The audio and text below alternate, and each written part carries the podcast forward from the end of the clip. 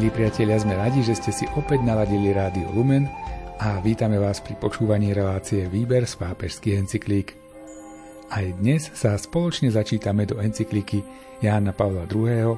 Sollicitudo Rei Socialis z roku tisíc deväťsto osemdesiatsedem. Téma, v ktorej pokračujeme, je rozvoj. Ten skutočný, ktorý zahrňa nielen ekonomický rast, ale aj morálku, ľudskosť a celú paletu ľudských vlastností a črt smerujúcich k dobru. Reláciu aj dnes pripravujú Miroslav Kolbarský, Anton Fabián, Jaroslav Fabián a Martin Jurčo.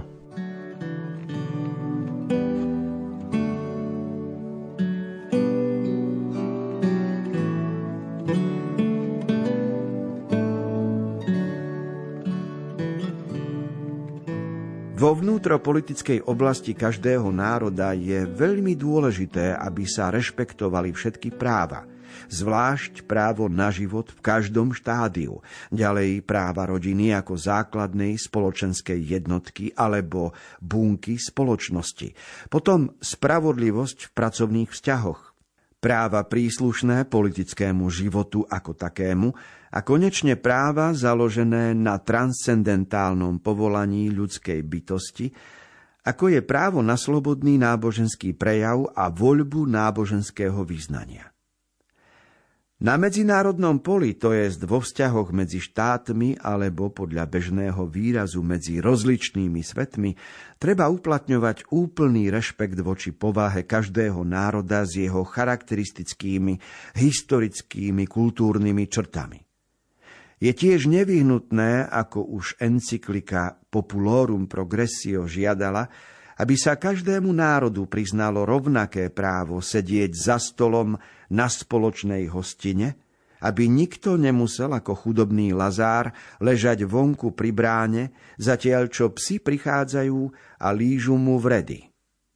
Tak celé národy, ako aj jednotlivci, musia požívať základnú rovnosť, na ktorej spočíva napríklad Charta Organizácie spojených národov. Rovnosť, ktorá je základom práva všetkých zúčastňovať sa na uskutočňovaní plného rozvoja.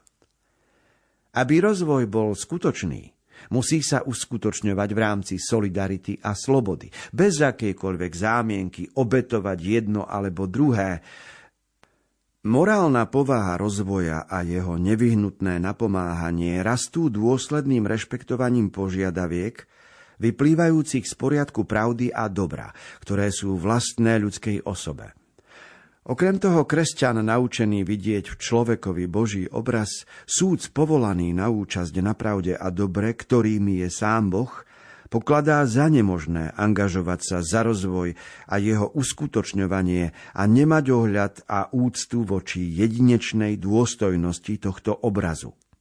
Inými slovami, opravdivý rozvoj musí spočívať na láske k Bohu a k blížnemu a musí napomáhať vzťahy medzi jednotlivcami a spoločnosťou. Toto je civilizácia lásky, o ktorej tak často hovorieval pápež Pavol šiesty.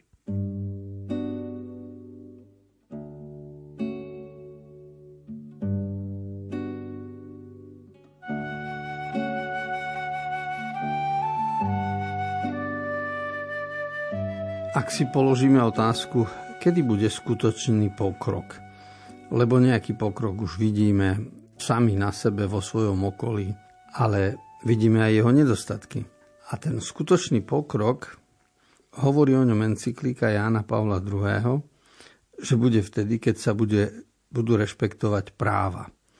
A v vnútropolitickej oblasti ide o právo rodiny, ide o právo v pracovných vzťahoch, práva založené na povolaní ľudskej bytosti, čiže voľbu náboženského vyznania a teda základné ľudské práva. No a v medzinárodných vzťahoch vtedy, keď bude rovnosť, to znamená, Charta Organizácie spojených národov bude rešpektovaná. Kým nie sú takto zachované a rešpektované práva, tak potom pokrok síce ide svojím spôsobom, svojou rýchlosťou, ale o krátky čas sa ukáže, že čosi nie je v poriadku. A preto mohol Ján Pavol druhý zakončiť jeden článok svojej úvahy takouto vetou, že opravdivý rozvoj musí spočívať na láske k Bohu a k blížnemu. To je veta, proti ktorej sa mnohí stavajú, lebo domnievajú sa, že opravdivý pokrok stojí na humanizme. A to je síce pekné a aj každá iná filozofia, ktorá je tolerantná, tak je dôležitá, ale od osvietenstva šestnásteho a sedemnásteho storočia podnes sa ukazuje, že čokoľvek postaviť na humanizme znamená, že to stojí na vode. Do určitého času sa ľudia navzájom rešpektujú. Preto je pravda to, čo napísal Jan Pavel druhý. Opravdivý rozvoj musí spočívať na láske k Bohu a k blížnemu.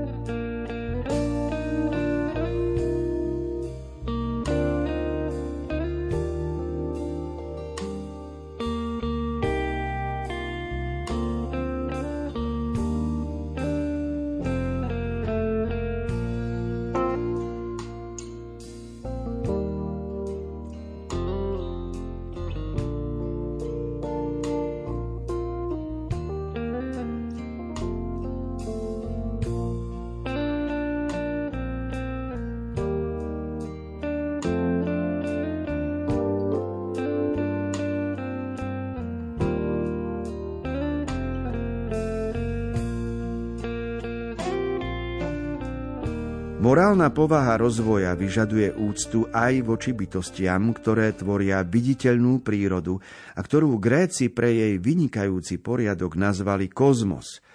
Aj tieto skutočnosti vyžadujú rešpekt z trojakého ohľadu, o ktorom je užitočné pozorne uvažovať.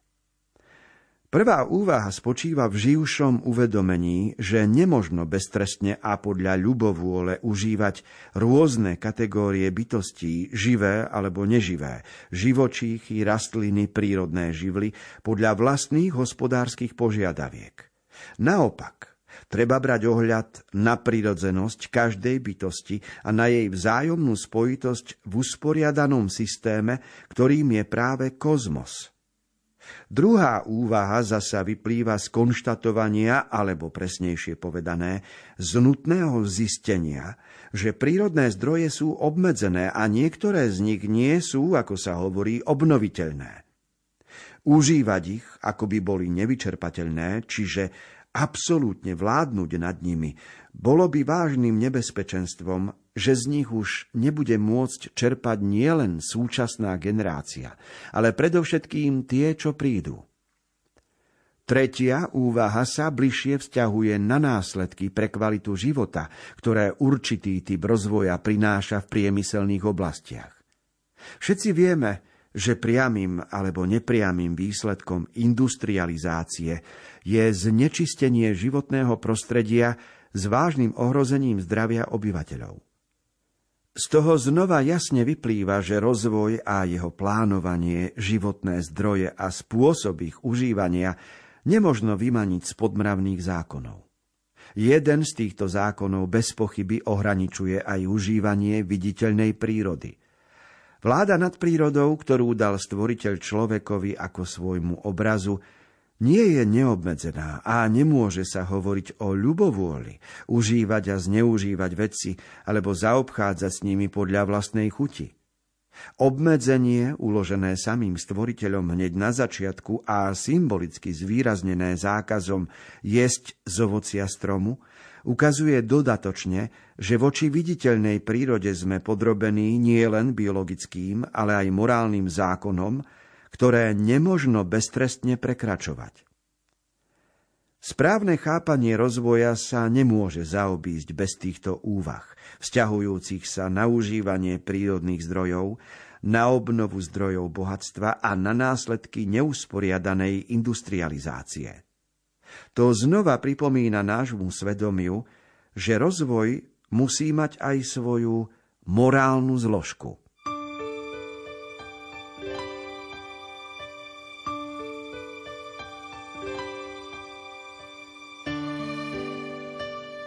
Čítame si tridsiaty štvrtý článok encykliky, ktorú pred tridsiatimi piatimi rokmi napísal Jan Pavel druhý a týka sa sociálnych vecí v našej dobe. A v tomto článku veľmi jasne hovorí, že vesmír, v ktorom žijeme, treba vidieť aj ako chaos, aj ako kozmos. Gréci to tak nazvali, pretože chaos by bol neporiadok. Kozmos je to, čo vidíme okolo seba ako usporiadané. Čiže my žijeme vo vesmíre, ktorý je kozmický, preto, lebo všetko má svoje miesto, všetko má svoj cieľ, všetko má svoj pôvod a je to celé tak zladené, že je to obdivuhodné. A teda úcta k tomuto, čo nazývame kozmos vo vesmíre, je prvá podmienka, aby mohol byť rozvoj správny. A druhá podmienka, aby rozvoj mohol byť správny, je uvedomiť si našu limitovanosť, čiže nemôžeme prírodné zdroje využívať, ako by boli ľahko obnoviteľné, lebo nie všetky sú obnoviteľné. A tu má človek zdravo uvažovať, do akej miery môže zasahovať do prírody. A tretia skutočnosť, aby a rozvoj bol správny, človek musí rešpektovať to, že industrializáciou znečisťuje životné prostredie, čiže ekologický aspekt. A toto všetko, keď sa zhrnie, tak je jasné, že morálna stránka rozvoja je neopomenuteľná. A pápež ju pripomína aj veľmi pekne, používa slovo symbolicky zvýraznené výrazom jesť zo stromu poznania alebo jesť zo stromu ovocia. Čiže na prvých stránkach Biblie sa hovorí o tom, aký vzťah by mal mať človek k prírode, aký by mal mať vzťah človek k človeku, aký by mal mať vzťah človek k Bohu, ale tam sa to hovorí básnickým spôsobom, čiže nemožno to chápať doslovne. A toto učí už pred mnohými rokmi aj Jan Pavel druhý. Jasne povedal, že prvé tri kapitoly sú symbolické.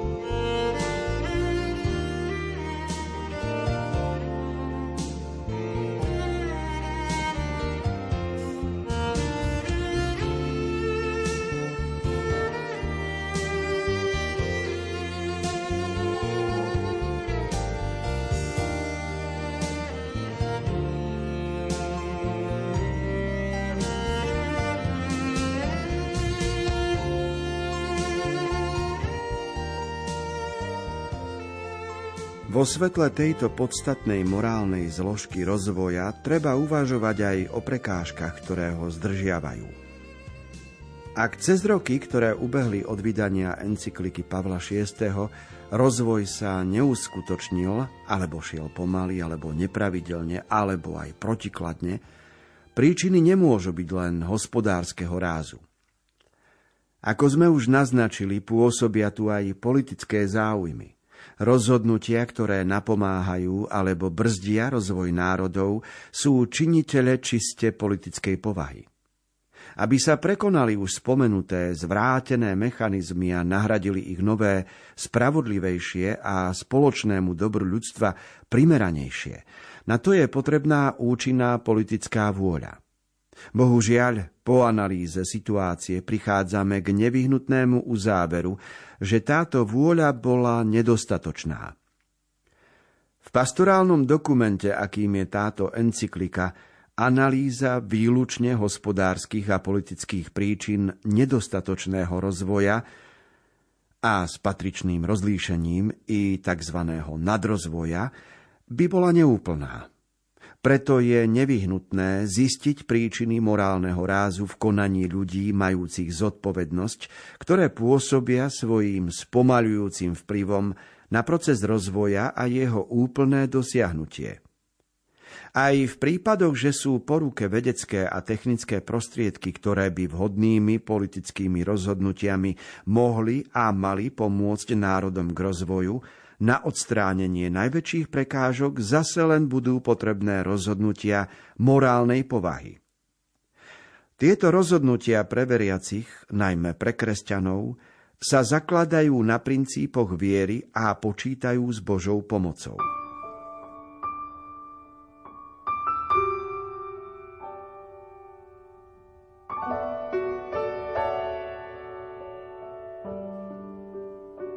Dostali sme sa k piatej časti dokumentu, ktorý napísal Jan Pavel druhý o sociálnych otázkach vo svete a nazýva to pastorálnym dokumentom.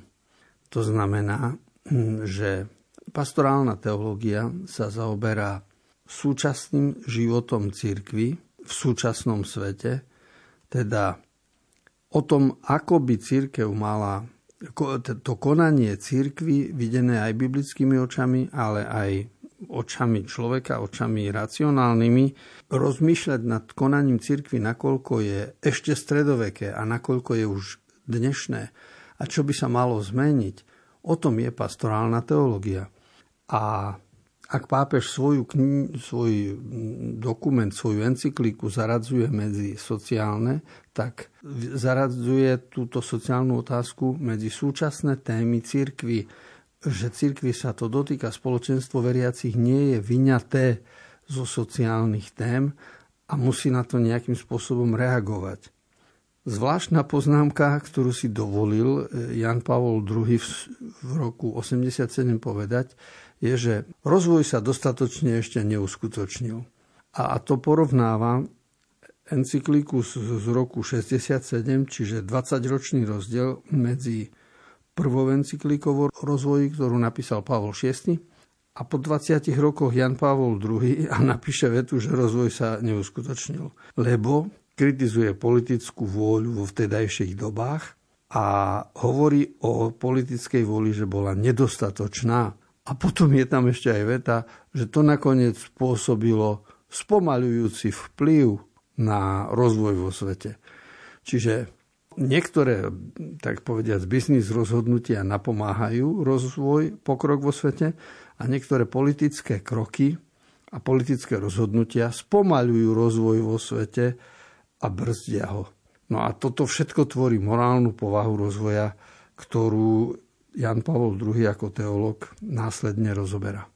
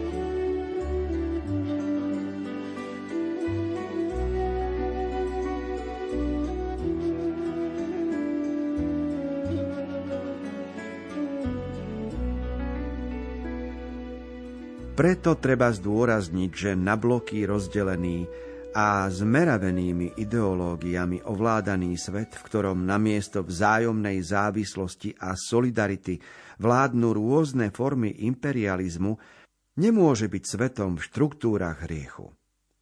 Súhrn negatívnych činiteľov pôsobiacich v opačnom zmysle, ako pôsobí svedomitá snaha o všeobecné spoločné dobro a o potrebu ho napomáhať, vyvoláva dojem, že kladie ľuďom a inštitúciám ťažko prekonateľnú prekážku. Ak dnešná situácia vznikla z podmienok rôzneho druhu, potom je na mieste hovoriť o štruktúrach hriechu, ktoré, ako sme to už zdôraznili v apoštolskej exhortácii Reconciliacio et penitencia, väzia v osobnom hriechu a teda sú vždy spojené s konkrétnymi osobnými činmi, ktoré ich rodia, upevňujú a spôsobujú, že sa veľmi ťažko dajú odstrániť. Takto sa ešte viac utvrdzujú, rozširujú a iných podnecujú na hriech a tak podmienujú ľudské správanie. Hriech a štruktúry hriechu sú kategórie, ktoré sa zriedka aplikujú na situáciu súčasného sveta. Preto je ťažko hlbšie pochopiť súčasnú situáciu, ak nepomenujeme správnym menom koreň zla, ktoré nás sužuje. Je možné hovoriť o určitom sebectve a o krátkozrakosti. Možno sa odvolávať na pochybné politické výpočty, na nerozumné hospodárske opatrenia. Ale v každom z týchto hodnotení znie eticko-morálna ozvena. Postavenie človeka je také, že je ťažký hlbší rozbor osobných skutkov a zanedbaní, v ktorom by sa nejakým spôsobom nepoužili úsudky a vzťahy morálneho rázu.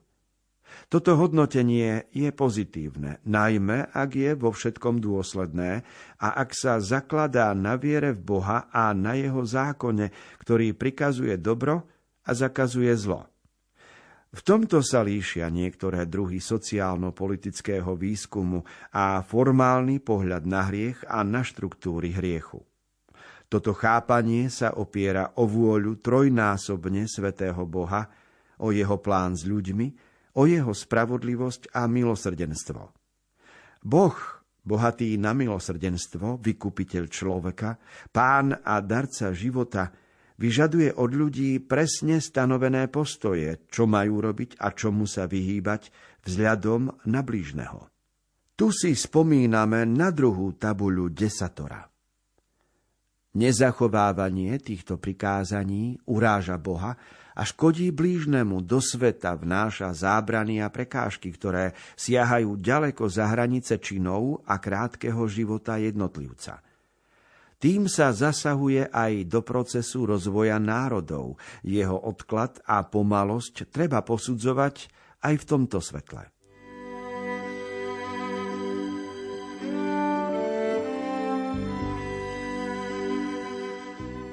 V súvislosti s hodnotením sveta zo sociálneho hľadiska spomína pápež Jan Pavel druhý výraz štruktúry hriechu. To je slovo, ktoré sa dnes nepoužíva v médiách, ho má veľmi málo používame v spoločenskom styku alebo v rodinnom sa takisto. To znamená, že je to slovo, ktoré sa vytráca. V skutočnosti mohlo by sa hovoriť o disharmonickom svete, a ten už príjme každý, lebo to, že vo svete je dobro a zlo premiešané a to, že v nás je sebectvo a láska, to prizná každý. Ale výraz štruktúry hriechu znie veľmi staromodne a preto je mnohokrát tento výraz odmietaný. No a to ale nič nemení na podstate, že, že tie štruktúry sebectva a, a zloby sú a zasahujú aj hospodársky, aj politický, aj osobný rozvoj človeka. V tejto súvislosti pápež pripomína druhú tabuľu desatora, to znamená na prvej tabuli desatora sú prikázania vzťahujúce sa smerom k Bohu a na ďalších druhej tabuli sedem, ktoré sú vo vzťahu k blížnemu, čiže nezabiješ, nezosmilníš, nepokradneš, neprirekneš krivé svedectvo, nepožiadaš manželku blížneho svojho a nezachovávanie týchto prikázaní, hovorí pápež, uráža Boha a škodí blížnemu. A to znamená, že potom rozvoj je odsúdený na určitý roz- odklad a rozvoj je poznačený pomalosťou.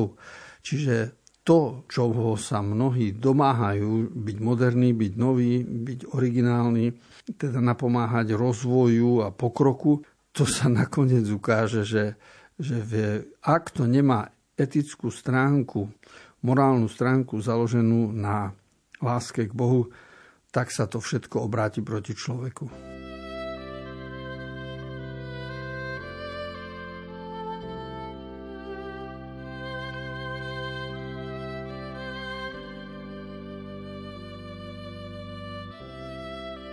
Čítanie a komentovanie encykliky svätého otca Jana Pavla druhého.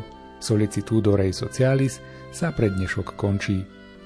Milí priatelia, sme radi, že ste strávili čas s nami a veríme, že myšlienky, ktoré tu odzneli, boli pre vás zaujímavé. Počuť sa budeme opäť o týždeň v obvyklom čase na vlnách Rádia Lumen. Text encykliky načítal Miroslav Kolbarský. Komentáre si pripravil duchovný otec Anton Fabián. A zo štúdia sa lúčia a na ďalšie stretnutie sa tešia Jaroslav Fabián a Martin Jurčo.